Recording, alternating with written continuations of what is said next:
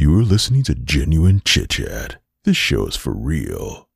Hello, my friends, and welcome to another episode of Genuine Chit Chat. This week is part one of my conversation with artist Elise McCall. So, only a few episodes ago, I think episode 173, I spoke with Alison Shelton and Elise McCall about the Reburn comic. Alison Shelton was the creator and writer, and Elise McCall is the artist for it.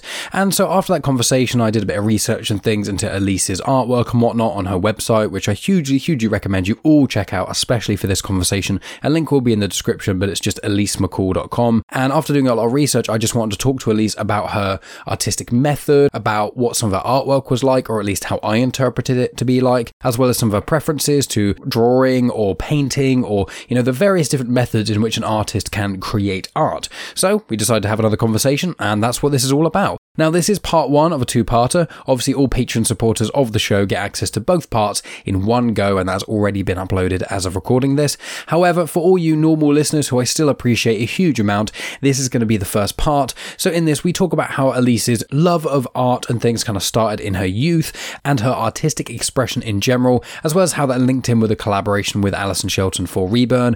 And then we speak about a variety of other things, including whether or not she prefers hand drawn or digital artwork, and her joy of painting in general, as well as inspiration, and why some art styles are more appealing to some than others. So that's a general overview of the conversation. Obviously, part two will be out next week, and the conversation will continue there. But I will say, just please check out Elise's website. The artwork there is incredible. You can just look at it for hours, and it would really, really help understand a lot of the things that we are speaking about in this conversation, especially towards the end of this part, and especially in part two. So make sure you check that out. Check out the links in the description because that's got Elise's website and also a link to Reburn.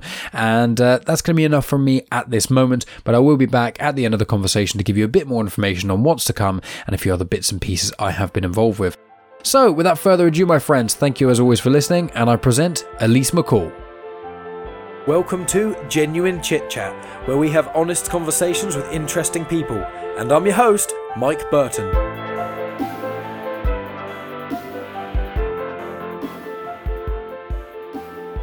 I am here today with Elise McCall, and obviously we spoke, um, I think about a month ago. I can't remember when the episode was released. I think it was a, a week or two ago now. It's kind of jumbled up a little bit because my time, my scheduling and things has been a bit messy because my laptop recently died. So any watchers on YouTube, the visual quality is not quite as good as it usually is, but I'm making do. Uh, thank the Lord that Megan's got basically the same laptop as me. Um, but with Elise McCall. So obviously we spoke uh, a few weeks ago and a month or so ago, and we spoke because you are part of the Reburn comic. You were the artist for that, and you were the color artist for the first issue of that as well. So it's a brief. Obviously, we'll say to people, go back, listen to that episode. It's a brilliant introduction. Um, but in this one, we want to get more deeply into you and some of your artwork and some of your career and your kind of uh, view on art in a way and the kind of artistic side of you. So, is there any way that you would want to introduce yourself to uh, our lovely listeners once again if they haven't met you before? Yeah, I mean, my name is Elise McCall, and I'm a, a all around artist. I do comic illustration, and I also paint, and I've been doing that for a long time now. You know, uh, I'm not that old, but I like have been doing it since I was pretty young. Yeah, that's amazing. And so with your art, I mean, obviously you've uh, been involved with a lot of projects and you've got some solo things. And there's something that I will encourage throughout this conversation, no doubt, but is people to go to your website, which is elisemccall.com. I'll put a link in the description, but you can just go through the paintings and the artwork and all of the different sort of eras of your styles, as well as some of the commissioned work as well, that I absolutely love. And it's really, really interesting being able to look through those.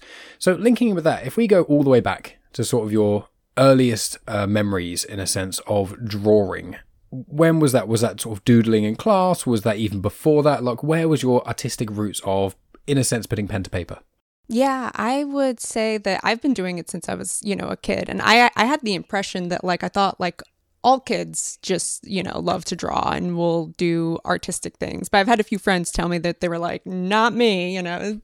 And that you know, I was just always drawing. I was always doing some sort of creative, crafty kind of project. And uh, I was pretty fortunate. I had a very um, open-minded family. You know, my whole um, the family that raised me, at least, they're uh, they had a lot of artists in their family history. So, like at a young age, when I was already like you know doing things like sculpting or drawing, they were like incredibly supportive and like, yeah, that's that's great. You should keep doing that. You know, where that can be a little like iffy uh, for some people I knew. Uh, you know, growing up in our present society feeling um, a lot of people see art as a sort of like you know one way trip to poverty. And so you know they weren't necessarily encouraged and supported by their families to do it. I, I knew a lot of people um, in school who would feel like uh, like their parents were like why are you doing this? You know whereas my family was always really like no that's great. You know like we and, and it was like natural because there were artists in our family history. We had like these old drawings from like, you know, like the early 1900s and you know, it's it it kind of is this continuity, you know. And so yeah, yeah, so I started doing that and then I started to serious be seriously be like I want to draw like like I want to be an artist with the capital A hmm. when I was like about 12, I think, you know, like because I had gotten into things like comic books and I loved reading comics. I loved the art in them. And I started like just kind of copying the things that I saw. And then I started being like, well, this is awesome. How do I keep doing this? And then how do I draw things that like aren't already on paper? So like how do I look at something and be like, I want to draw that. How do I draw a face, you know? Because it's that's super complicated and hard. And so that's when about the age when I started being like reading books about it and seeing um, how people did it. And then I was really fortunate. I got into a, a high school that kind of focused in the arts and specialized in it. So I got some kind of more more focused education on it. That's incredible. Yeah, it's amazing when you have that sort of that support about something that is, you know, obviously careers which are the more conventional careers usually get some degree of support from the family, be it just morale or otherwise, because it's deemed as a a worthy venture in certain ways. Whereas, as you said, with art, a lot of the time it can be perceived as a hobby, not necessarily a career or something you can. Not the money is the be all and end all, but a lot of family values and a lot of families do focus a lot on is what you're doing generating revenue? Are you making money? Can you support yourself, etc. So the fact that you had family members who not only obviously had experience in art anyway, but were willing to support that and sort of give air to the flame in a sense to be able to allow you to go sort of that route must have really really helped and with with that and did you learn anything from the more artistic ones in the family or was it more of a kind of a, a boost just them being behind you less so than a the teaching sort of style yeah, I would say it's kind of like a little bit of both because, you know, my, so I've talked a lot about my mom. You know, my mom has uh, schizophrenia, and I've always thought that, like, you know, there's a lot of things that are challenging about that experience, but the thing that has actually, I think, really benefited me as an artist is that my mom is really creative. She's really open minded about things. And um, she actually knew, she knows how to draw, but she would always kind of like, uh, poo poo herself. You know, she would say like, "Oh, I'm I'm not not good at this stuff," or you know, she is really like hard on herself. But I was always like, you know, as a kid, like you you're really good. Like I want to do this too, um, and and the way that I feel like I kind of was taught in some ways by her is just like having that openness is really essential to creativity because I I briefly worked at a um, a paint your own ceramic studio, like a kind of kitschy like little thing. And you know, I would see parents come in with their kids, and so often, like you know, they'd get their little sculpture and they'd start painting it, and their parents would be like, "No, no, no, you can't paint your dog blue. You know, dogs aren't they're they're brown. You know, paint your dog like this color. You have to do the red collar. You know, like they would really kind of hover and control that kind of experience and be like, "There's a right way to do this," and I was like, wow, my mom was so much more like, yeah, do do a blue dog, do like weird stuff. I, I I like this random little doodle you did, you know, and that kind of like openness I think is actually really conducive to creativity and being able to kind of just explore. Mm, yeah, it's all about with being a parent. I mean, I don't have kids. Uh, myself and Megan will potentially go down that route uh, at some point, but we're kind of, you know, we've got a dog now, so that's enough for the time being. But when, Yeah. if when we go down that route and have kids and things, it's always a tricky thing of boundaries and the degree of guiding your child outside you know, with your experience and guiding them with what you know and things without trying to control them and make them, like, force them. There's, you know, the age old adage, you know, you can lead a horse to water, but you can't make it drink. You know, you can allow kids have these opportunities to be an artist or to be a musician or to play sports or something like that. But if, if they're not feeling it and they're not in their sort of they're not kind of allowed to explore and kind of do what they sort of want in that space in the right way, then it can just backfire and it just it doesn't work. And things like forcing a child uh, to this thing they're creating to force them from the start to be like, nope, these are the rules. You have to do this. It's like it immediately just cuts off lines of where one's own thought processes can go and really connecting to the imagination. I'd say. Absolutely. And I would even, you know, like so much of like learning how to draw is like like the skills are not as hard as you would think they are to learn, but it's a psychological battle to to learn how to draw and to become like, you know, learn those skills because you know, I, I talked about it with a friend way back in the day who was into acting, right? And and he was saying that like acting is a nice thing for children because they don't have to watch themselves act. You can act and, you know, and you don't have to like be confronted with your performance. Whereas with drawing and art, you have to look at your failure constantly.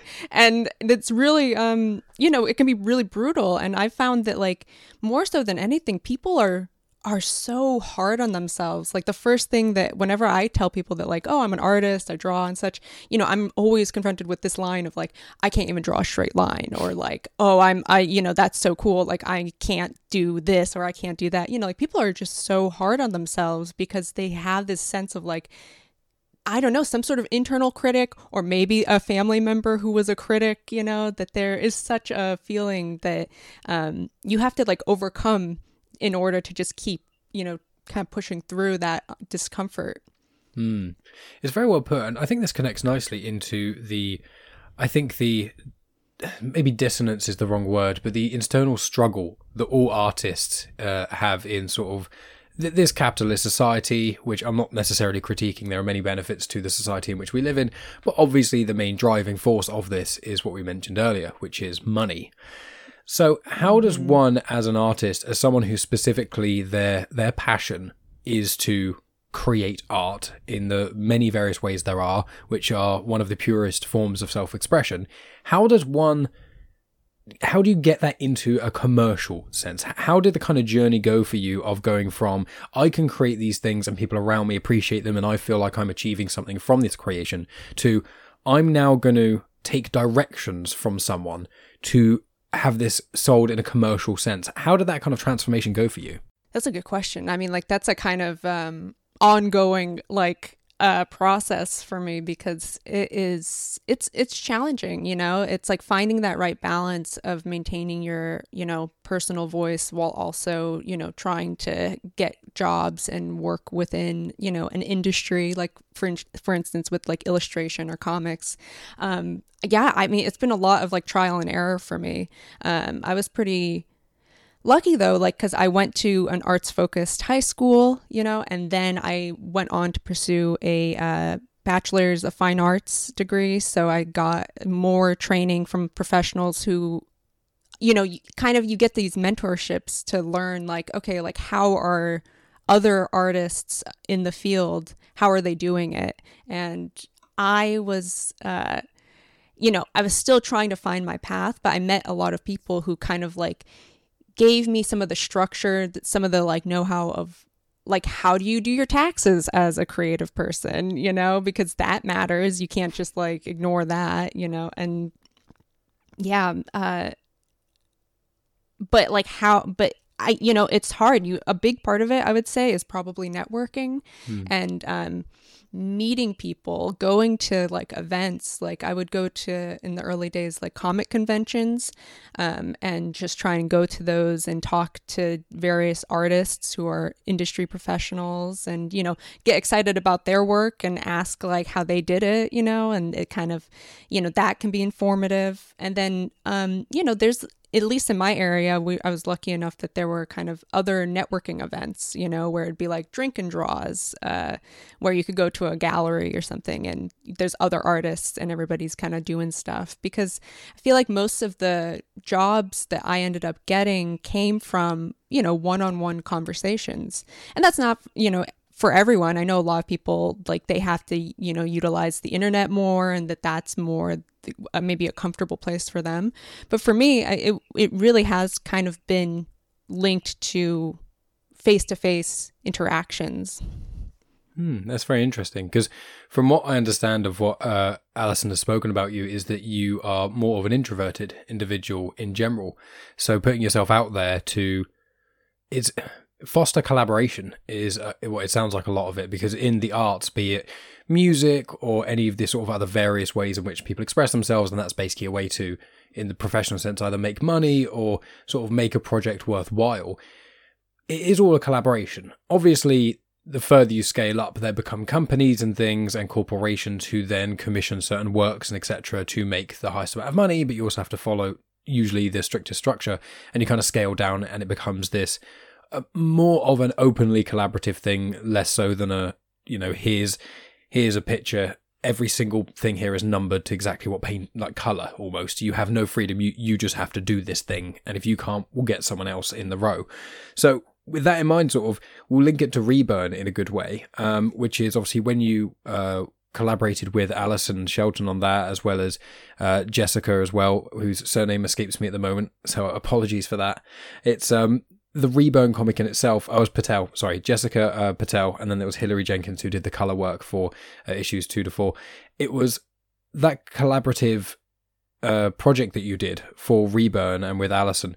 Was that an example of something that happens quite frequently from in your career so far, or was that more of a special case of someone you really, or people that you really uh, connected with on that sort of uh, on that basis?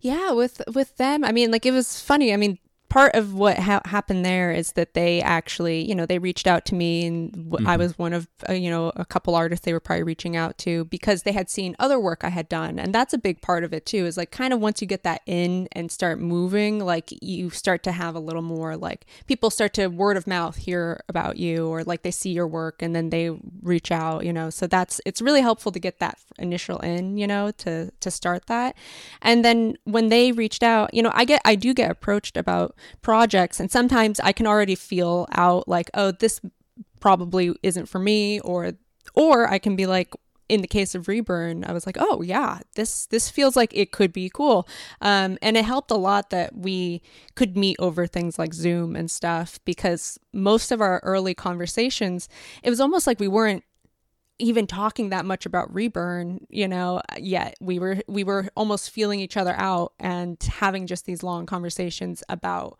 um, philosophies and and our worldviews and things that were just coming up in our lives. And that kind of uh, can help you i think as an artist get a feel for oh this is a a collaboration that can work, you know, because so much about collaborating and and dealing with, you know, like I've heard the term like knowledge work, which is, you know, stuff that's a little abstract. It's not like, yeah, it's not a paint by numbers situation. It's a like, oh, we have to make something out of nothing. And in that situation, it you can be very vulnerable. It's really um, it can be really challenging. You know, there are long nights spent awake just trying to get something done. You know, and so you really want to like I've I've found that the best thing to do is like really make sure that the people you're working with from the start like you're on the same page. You kind of can understand you can communicate easily and have similar communication styles. And uh, i really felt that with the reburn crew you know? It was really an awesome um, collaboration because we could just easily talk. And so then when things you know like let's say we're like stuck on a point like oh like what is this character supposed to look like? Or like what is this setting supposed to be? How is this technology supposed to exist in this world you know, like you can kind of um, find the overlap in the conversation the find mm. the like the, the points of like well you know this piece of media and it's like oh i know all about that i really you know i, I exactly know what you mean now and so that's really important hmm. yeah using others art in a sense to be able to more figure out where they're coming from. Because one thing I, I mentioned, I believe, briefly in the uh, Reborn conversation we had with Alison, and I'll, I'll link to that and obviously the Reborn comic and things like that in the description and show notes and things.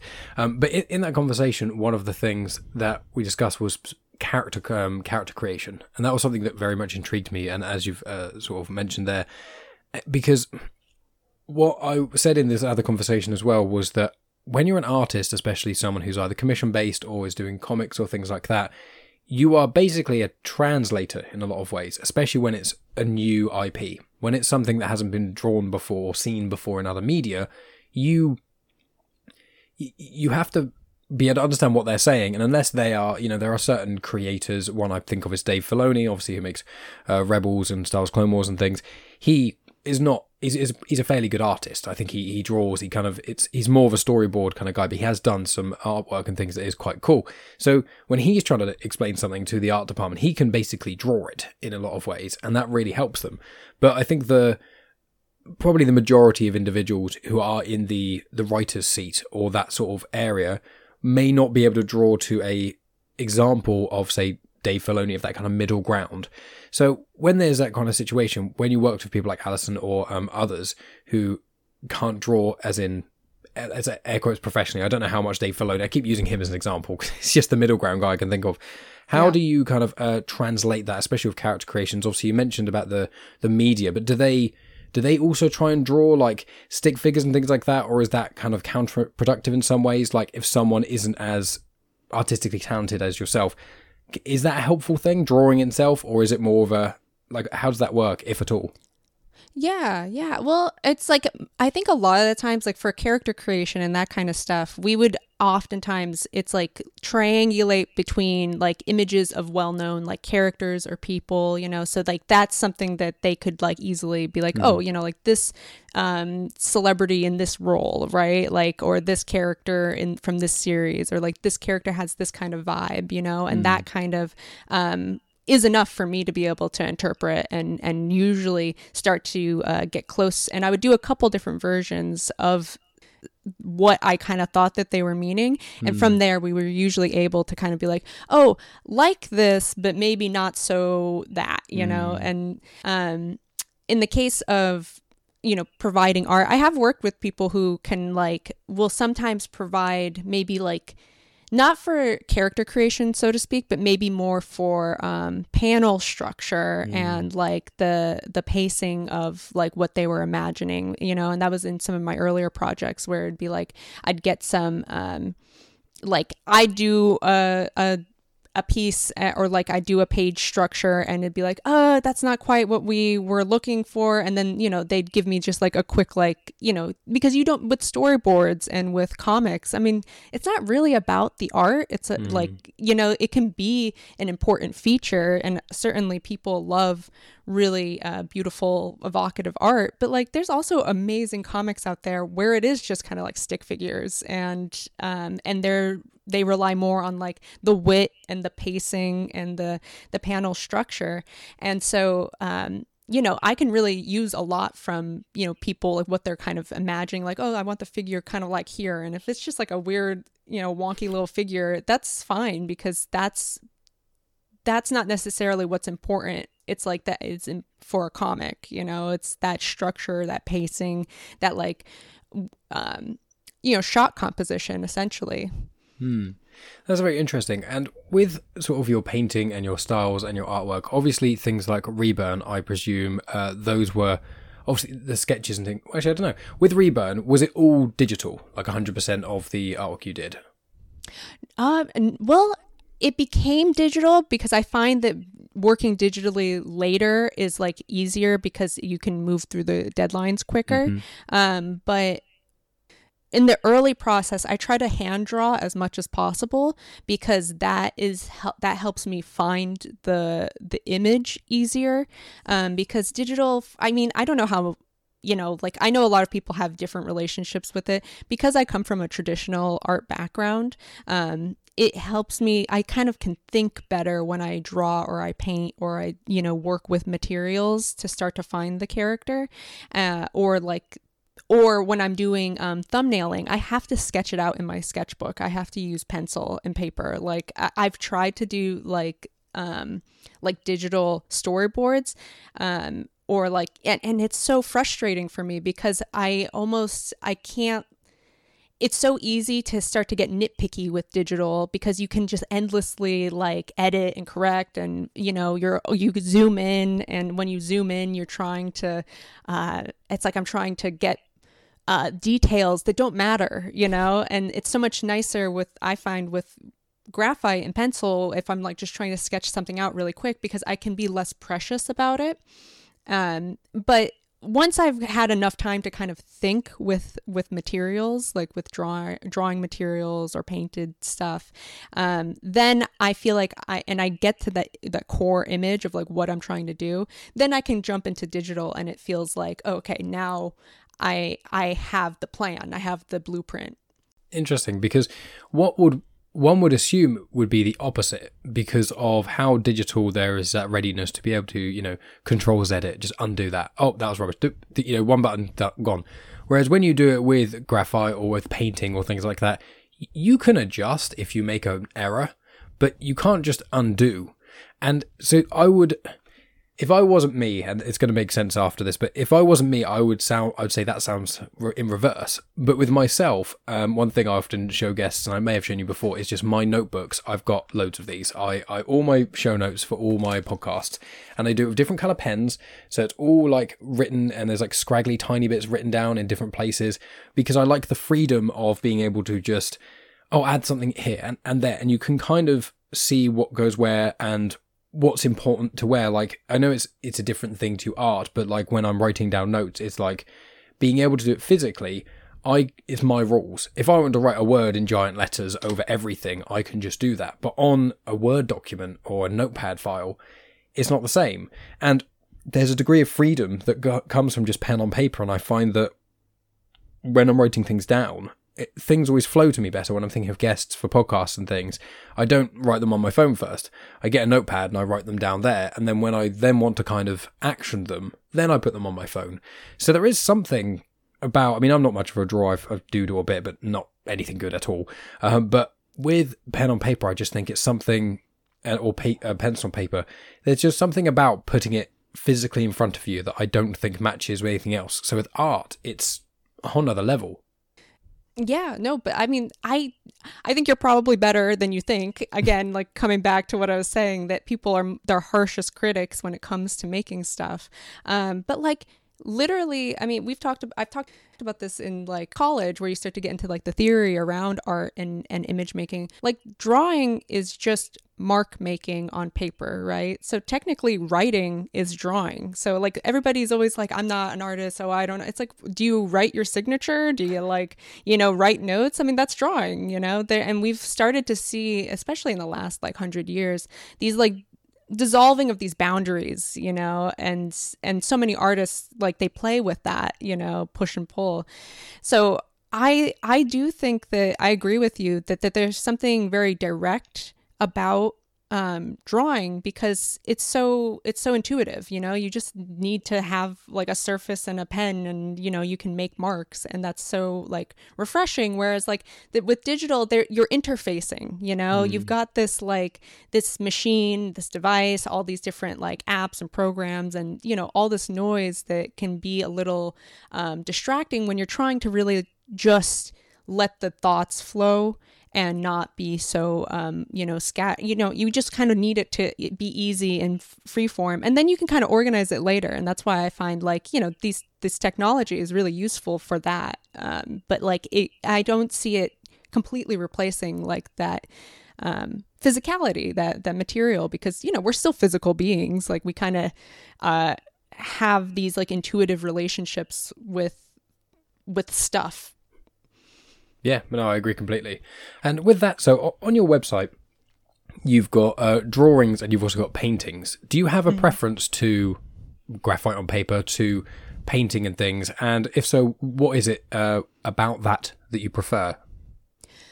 Well, I would say that I mean like I like I was saying that there's these boundaries are they're so like fragile, you know, they're so like at this point drawing and painting i kind of they're kind of the same thing but mm-hmm. like there's you know maybe minutia you could get into um, of how they're different but i would say that I'm, i've always seen myself as somebody who draws like i'm a draftsman i'm somebody who can really draw a lot of things but i in recent years started to feel almost like um maybe like like I had done a lot already and I was feeling like a lack of challenge, you know, it was like, oh, I want to do something more. And that's when um, I've started to really love and adore painting because painting adds this level of complexity with color and managing color. And then, of course, learning how to do something like oil painting is probably like the pinnacle of challenge because there's so many different um, you know it's it's like one part art and then one part chemistry right? Mm. and you're having to like learn a lot of stuff and navigate a lot. And i find that really um, exciting because it's like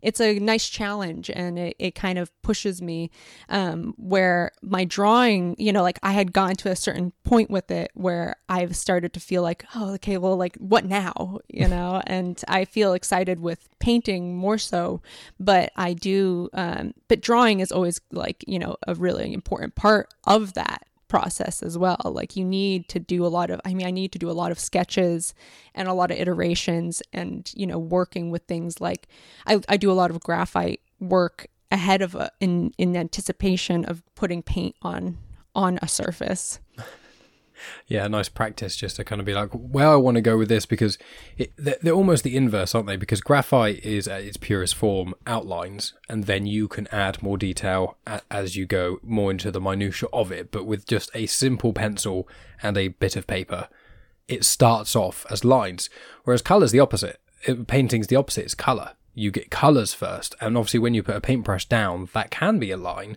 but that's a block of color more so how one perceives it initially. So it becomes exactly. the two completely opposing forces of one is outlines and one is pure color. And so with that, obviously, it's easier to be, say, precise in certain ways with the graphite and with the painting where there's no clear end to a color. That's when it becomes, I'm imagining, more freeing, but also somewhat more challenging if you haven't got exactly what you want in your mind, but equally because it's freeing, it can potentially get you out of a, of a block in some way. Yeah, no, absolutely. And I mean, painting can be so, um, it's like painters and like I, people I know who are painters, we all kind of like get a little shy about this particular feature of it, but it feels like painting talks back to you, hmm. and it it's it feels like woohoo, haha, you know, like you know, a little um, meta, I guess, but it it's it's so true because the the way paint moves and behaves, it has a lot of, you know, properties and characteristics that are unique to it that kind of start to come out of your they're out of your control, right? In a way that like maybe with like if I have a pencil and I'm like really getting into some fine detail, you know, like I kind of have a lot more control in that case. But with paint, it can be its own like like I do something and it's like, "Oh, that's like weird." But like that's part of the beauty of it because it becomes almost like a conversation with the with the material and uh again, it sounds a little like woo like weird and such, but I I really appreciate that because almost it becomes a collaboration with the material, you know, and it, like we were talking about collaboration earlier, um, it keeps it interesting because if I'm just like in total control, like I, I honestly usually don't like what I come out with because I'm sort of like, uh, you know, like look at that. It was i i had this idea and now it's there and it's not as interesting as i thought it was you know? Mm. whereas sometimes if you're in a conversation you know whether it's with an actual person or with paint you know it it you are surprised and then you can kind of if you're like willing and open enough you can kind of live with those strange happenstances and might actually those things might actually be the thing that make the work good. Um yeah. No, I, I, mean, it doesn't sound silly to me at all. Um, and I think that it's a perfectly reasonable thing to say. I mean, how is it any different from going outside and nature inspiring you to do something? There's a concept. Um, my own personal religious and spiritual beliefs are hand wavy. Um, I don't believe in a god. I just believe we're kind of beings of energy. We all came from the same point, and we've all just, you know, the Big Bang or whatever happened, and then we're all just shooting out off in all directions all at once, and we just Yeah. we've got life, and it's just a big, nice, happy coincidence. But let's just do what we can with it, and then we all just eventually fold up back into the same point where you know energy is never trans- uh, never destroyed; it's always transferred. So we're all each other in some form, just over billions of years plus. So when I think of the universe and I think of all these sorts of other elements, one thing that always strikes me is imagination. And it's the idea, I think, a lot of individuals who are religious, uh, they believe it's the voice of God. A lot of spiritual beings, uh, people who are obviously still human beings, uh, they believe in maybe other beings are speaking to them or other planes of reality or whatever. And obviously, a lot of people who end up using uh, psychoactive drugs, they say, you know, you get inspiration uh, from DMT from the other realms or with psilocybin mushrooms, any of these sort of things, no matter how one kind of uh, goes to this degree of elevated way of consciousness, you can even do it obviously through meditation as well and things like that. It all comes from something somewhere telling you to do something. When I started podcasting, I've described it as uh, the pull. It, I- I just had this feeling, this this thing. I just felt like it should be something I should be doing. When people ask me, I've got I've got a reason because if I always just say I felt like I should, it makes me sound like I'm like self-proclaiming of the podcast prophecy child you know it's it, it's it's more just Yeah. this thing of it feels right to do and uh, from doing this thing loads of great things in my life have happened and i'm not saying a god or a celestial being is speaking to me but there's this feeling of imagination and this feeling of what beyond what you want, some sort of almost like a desire that's not a control of yours. You just kind of feel it sometimes. You feel a good feeling sometimes, you feel bad feelings. With podcasting, it was this. And I feel like with artwork, especially and with the painting, it's the paint is speaking with you because you're just kind of when you are in that and you can either get into a flow state if one wants to call it that or whatever you you block out the static of the rest of the world you are kind of hyper focusing in either on the world around you or introspectively or however one may be depending on what one is painting and the the artist themselves but it becomes this sort of thing where you open yourself up in a way that's different to the normal way, say, one communicates in the modern world, speaking to each other, having to do these things. When you're by yourself and you're painting, you are just letting free whatever thoughts or whatever inspirations come in. And it's kind of this machine in your mind where it's translating imagination and things you're getting from your senses into a manifestation on the the paint. So I agree that you, you must be talking to the paint in that kind of way in, in, a, in a communication. So yeah, to me, it doesn't sound silly at all. It just connects to the wider imagination and how people do things in a sense. Yeah. No, I mean, well, I appreciate that. Yeah, no, it does. Uh, I I do feel that that you know, and that's kind of the heart of creativity is just being able to um, be open, and then even like I think mastery in art and and various creative pursuits because like you're talking about with the podcasting you know like that that is your creative pursuit that's like pulling you you know like and like the core of it is like connection with people conversation and interaction. And that that's like you know i think similar to what happens ultimately with with art because you just you're trying to create something interpret and then like present it and hope that you know people get get the thing out of it you know whether it's completely within your control or not. Um and so i feel uh i feel pretty strongly like you know what you're talking about too that it's like mastery in this in this in these fields comes from gaining a lot of experience doing it and being able to say like oh like I can let that happen, you know. I can, you know, be open to being um letting the material kind of guide the process because you've had enough experiences to see like, oh yeah, that that's a good thing to pursue, you know, like I, you know, famously Bob Ross, you know, he called them happy accidents, right? Like and those happy accidents are kind of like what makes art so cool because you get to like for even the artist to keep it interesting because it's like you know i i don't want to keep doing something that it's like is predictable and just you know it, it becomes boring. And just in the same way i was saying with drawing i reached a certain point where i was like okay like i'm i've kind of got this on on lock and i feel pretty good about it but i'm starting to feel like bored i guess you know just like I- you know i'm not getting the same um challenge out of it. And you know, it's at those moments that you start to push yourself into new uncomfortable territories. And it's probably why art can be so hard because you, it's like you're never, if you're doing it right, I feel like you're never quite satisfied. You're always kind of in this uncomfortable place of like, oh, is, how's this going to go? I don't know. And, uh, you know, that anxiety, that stress, um, that nervous energy of like, will this work? You know, it, it's but that's the part that's fun about it. And uh and i think people they feel that they they like that tension as well. I mean because most of the paintings or works of art that i've done that i've been the most like oh, i don't know about this you know? Like people respond the most to those pieces. And i'm like how do they know? You know? Like how do they see that in it?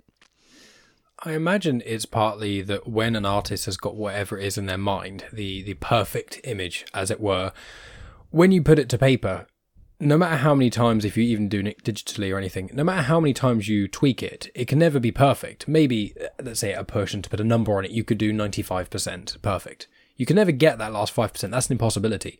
But that 5% or the 10% or however many percent from the original thought you had, the air quotes perfect painting, however many percent you remove, it just means that there's almost more room in a sense for interpretation.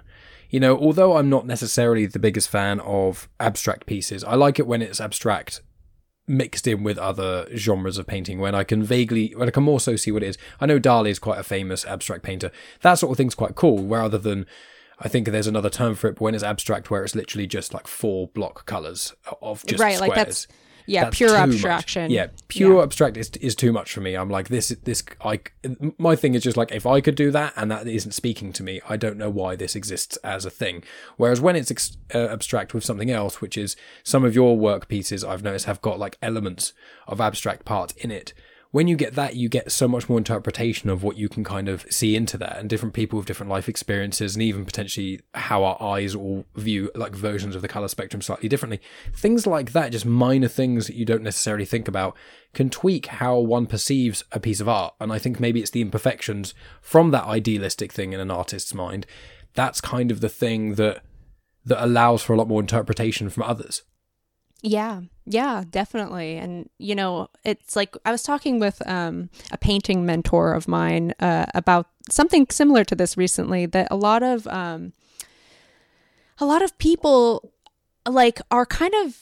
We were talking about how art can't truly, at least with painting, it feels like art can't really be separated entirely from the artist. Like it has its own life, but like people want and are like eager to kind of know like what the who the artist is who's the person that made it and the kind of like mythos of the of the artist. And we were like why? I don't- you know it it can be weird that like especially with painting that people want that so much. But i think it, it kind of comes from what you're talking about that it's that um you know there's a kind of humanity in knowing like who's the person and like what is the context of their life that led them to like make this thing you know and and i i really I'm no different. I actually really love that. And I love reading about artists and painters and kind of how they arrived at a piece of work because it's like such an, there's such interesting narratives behind it. And it kind of helps, um, I don't know, helps place the piece, place the artwork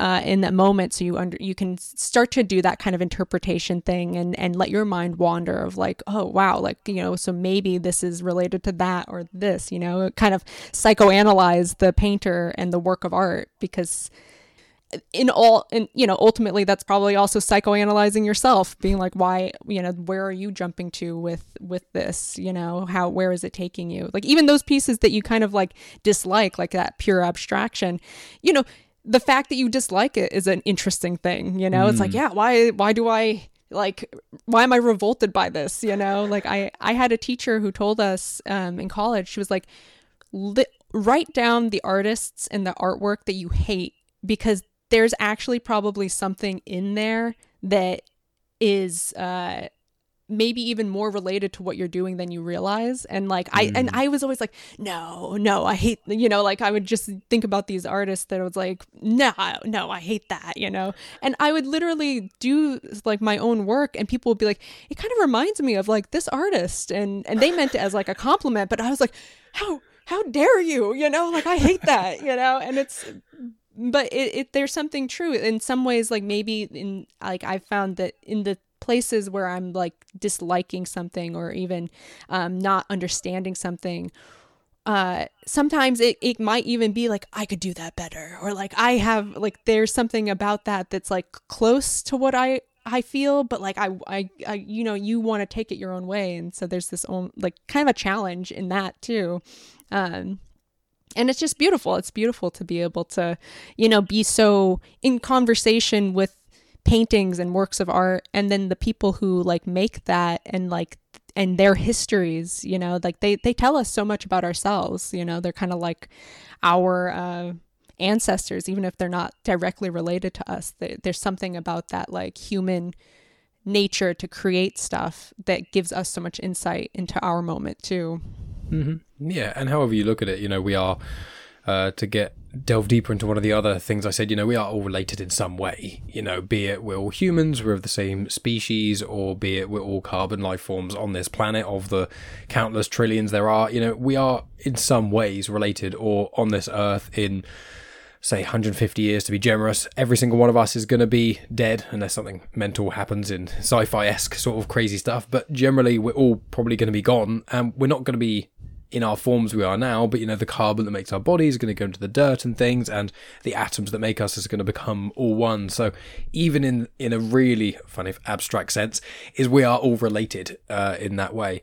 And so, I, I, want to kind of uh, delve into something slightly more personal with yourself, which is uh, shown on your website, and it's one of the ways that you have um, organized your artwork. So, if I would recommend anyone who's listening, as long as you're not in a car or something, is to go to uh, Elise's uh, website, elisemccall.com. Uh, a link will be in the description, so you can just click straight on that and go to the painting section because they're split into three groupings of years. It was 2020 uh, to 2022, uh, and then there's also, um, I mean, I should have asked you this before uh, clicking on them and going all willy nilly, um, but then it's up to 2020, which was I'm on your website, but it's taking a second to load. So unfortunately, I've just screwed myself over. Sorry, what are the three? What are the three? Uh, Let me see two Uh, parts of your website um, of the paintings, and what can you say about each of them? Because there's a pattern, or at least an an intrigue that I think I've seen from it, which mm groups them together and it seems to be connections to parts of your life. So I wonder if you could just tell us sort of about these paintings in particular, why you decided to have them in three collections of your time. So yeah, it was 2016 to 2018 was one grouping of them, uh, and then another grouping was before that, and then another grouping was 2020 to 2022. So what made yeah. you choose those three groupings in a sense? Was just coincidence of when you had things there, or were they in your mind different uh, chapters in your life, and you don't have to say anything too personal about yourself, delve into yeah. any uh, demons things, but whatever you wish to tell us. Yeah, no, I mean, I have to also like I'm just quickly look looking and seeing, you know, but yeah, I I think that grouping works of art by date and time is really important and helpful. Um, a big part of that, you know, comes from a tradition in like Western art, you know, to to contextualize a piece of art by saying like what era does this come from? What what year does it come from? Because even like year to year you know a piece of art um, that can say a lot about the history of like the moment. And so i try to i i really do feel like my art because it's so it's so uh I can be a little all over the place with like my subject matter, even though I'm sure, you know, there's there's continuity you can see for sure. That I tend to feel like it's more accurate to speak of periods of time um, and to be able to see works of art in a period of time to kind of see that because you know is it a progression i'm not sure because i think that sometimes these there is a, a timeline but sometimes I come back to subjects or I come back to um, ways of painting because I don't necessarily think that they're invalid, you know, and it's not just this like perfect linear growth line. It's like, it's kind of like this weird, you know, circular thing, you know, working through my, my artistic journey. Um, but I think it's helpful to still see like, oh yeah, this period, uh, you can kind of see some things I was starting to get into. And then, like, you can start to, you know, have, I think, go through that journey and begin to see, oh, look at where you've, you've arrived with some of these things, you know? And uh, I find it helpful. And I hope that it helps people, you know, contextualize my work and see some trends. You know, I, I think ultimately one trend that's probably very evident is that I'm a figurative artist and that like I'm always painting the figure. Um, but how I do that, you know, does kind of start to change with each era. Yeah, I agree. That was one of the things that I had listed from uh, notes from our prior conversation that I kind of noticed when I went on your website and things. So I, am hoping that some people are actually uh, checking out some of this artwork because it is incredible. But it's quite interesting because it, it makes me think of a trilogy because you've got the before, which is more of the figurative, you know, more of the. I wouldn't want to say necessarily innocent, but there's not as much uh, darkness in a sense mm. around it. There's it's a lot That's more about the, the the sort of the human body and things a lot more. Then the second batch of them, um, which is uh, the I think 2016 to 2018 grouping, I found that there's a lot more you know, there's one uh, image of an individual who's kind of wrapped in a snake. It, it may be oh, a yeah. statue, it may be a petrified individual, it may just be a person of uh, maybe uh, of the bog or something. And then there's a couple of people, you know, there's a woman with blood on her face and things like that. So a lot of that feels kind of like the the going in the darkness, the, the disequilibrium in a sense of of the artistic journey. And then when you go to sort of the modern, I find that you've it's not as once again, this is the wrong word, but almost as innocent as the first, and it's not mm. quite as, and this is very oversimplification, dark as the second groupings. But you can feel the co- combination of some of the uh, the styles you're kind of mixing together. And one of the ones that I really appreciate, and I thought the name was very clever as well, is the, the Hymeninium. I can't even pronounce it. Oh yes. Hymen, Hymen, Hymenium. Hymenium. Hymenium. Hymen and then uh, neum, neum. So it's like um, a flower, and obviously hymen. Uh, people should know what that is. If if not, you're probably too young to be listening to this podcast. Um, but those sort of things, and as you look in this, um, some of the colours are more bold, and you've still got this darkness there, but it's not quite as overt in certain ways. Obviously, there are certain paintings, yeah. like there's that red background one with the sort of white figure that's kind of either a bear or a wolf sort of thing. But you've got a lot mm. more. The lines in some of these paintings are in certain ways more clear, but when the background it's less clear, it's much more cleaner in a way, more intentional in certain degrees. And I find that the more you can see how you have improved in certain respects, in certain practice and techniques. It finds. And I, I want to clarify. Uh, please take what I say with a pinch of salt because I am, I'm, uh, I've not been to art school or any those sort of things. So the terminology I use may not be um, ideal, but I just think no. it's more matured, and it feels like these two eras have kind of come together to something which really brings about some of the elements I really appreciate from the earlier, more figurative elements, and then the middle, sort of darker elements. So I wonder if you could tell us a little bit about that, really.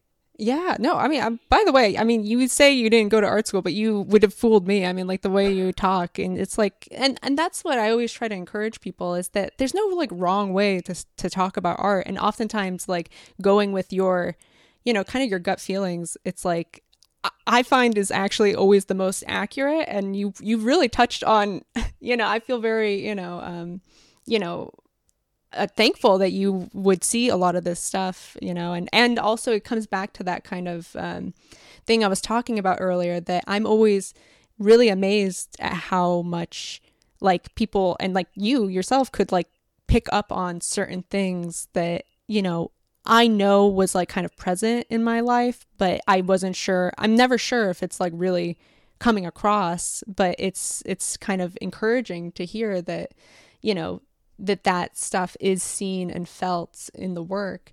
Um, and with those three different eras, you know, it, it does kind of speak to this progression of moving through, like almost like my learning of how to paint the figure, you know, learning how, like more academic, you know, practice just to get like how does a body fit together you know how does uh, how do i capture light and and and you know color accurately and then like once i get to kind of that point you know in that middle stage it's like then i can kind of start to you know let out some of this you know this angst you know especially as a young person i feel like i you know can be a little i can be I have a lot of it, you know, and and I do really sometimes can be maybe even on the nose about it, right? And and I don't think that that's a bad thing, but it, it, it is nice to hear that you kind of have been seeing and feeling like it's it's progressing and evolving because I'm trying to find that that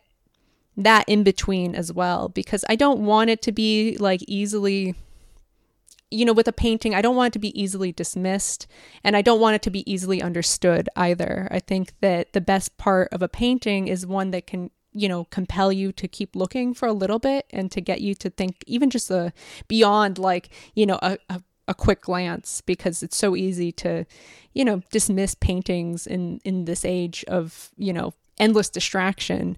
Um so with with work i try to do that that push pull so that it's not clear whether this is like entirely a negative state of being or if it's like you know there's some good and beauty in it too. Uh yeah i don't know if if that makes sense or answers your question No, it does. I mean, with with all almost all good art, you've got uh, some degree of confliction within it in a good way. And and one of your art styles, you know, you from one of the interpretations I get as well is, you know, especially in your later work, there's a lot more about nature. And that's the end of part one. Thank you so much, as always, for listening, my friends. Make sure you tune in to this very feed next week for part two, or if you can't wait that long, please go to patreon.com slash genuine chit chat. For as little as one pound a month, you get access to an audio feed where you can't get anywhere else. You can pop the link into the podcast player of your choice, or you can listen on the Patreon app or website browser, however you'd like to listen. But you get the full, unsplit episode in one go, as well as access to a variety of exclusive genuine chit chat content, primarily afterthoughts, which is the main thing people like to be a patron supporter for, which is listening to myself and Megan talk about movies or TV shows or holidays we've been on or live performances we've seen, those sorts of things. And as it is the end of our spooky season, we have released at the moment, I think 10 or 11 episodes of Spooky Afterthoughts. We went through the five Scream films, we did Hocus Pocus, The Fly, the others, lots of other movies for the spooky season. So make sure you consider checking that out. And outside of the spooky season, we also talk about loads of other things. So if you want to support the show, as well as getting early access to genuine chit chat episodes, as well as getting access to over 100 exclusive afterthoughts episodes, please consider going to patreon.com slash genuine chit chat. But what else have we got going on? Well, obviously next week is part two, and in that conversation, myself and Elise's conversation continues, but we delve deeper into Elise's artwork shown on our website, and as I said in the intro, please go over to elisemccall.com, links in the description because some of our artwork is absolutely incredible, and especially in part two, it's going to be very important to see some of that artwork so you get a general gist of the kind of things we are speaking about. In addition to that, we delve even further and deeper than that. We speak about the difference between being a human and being a person, intertwining life with nature. We also speak about sexuality being present in Elise's artwork as well. And we also speak about putting work out into the world, podcasting during COVID, and a few other bits and pieces, including what it's like to be a generalist. So that's what you can expect for next week in the conversation. And then what else have we got coming up? Well, I've got a conversation due for recording with Frank Burton about his newest book, as well as a podcast he did, which I'm quite excited to speak to him about. But I've also got recording, which is going to be after part two of Elise McCall drops. There's going to be the next edition of Disney discussions. I think that's probably the order I'm going to do it in. So for obviously Disney discussions, the last one we did was on the feed of Spider Dan the Secret Boars. It's a collaborative effort between myself, Megan, Ria Carrigan, who is a part of the Comics in Motion family and is a pop gorilla, and Spider Dan the Secret Boars, who is a part of the extended Comics in Motion family, who also recently co-hosted the She-Hulk discussion show, has appeared on this podcast a couple times, and has his own podcast, Spider Dan and the Secret Boars.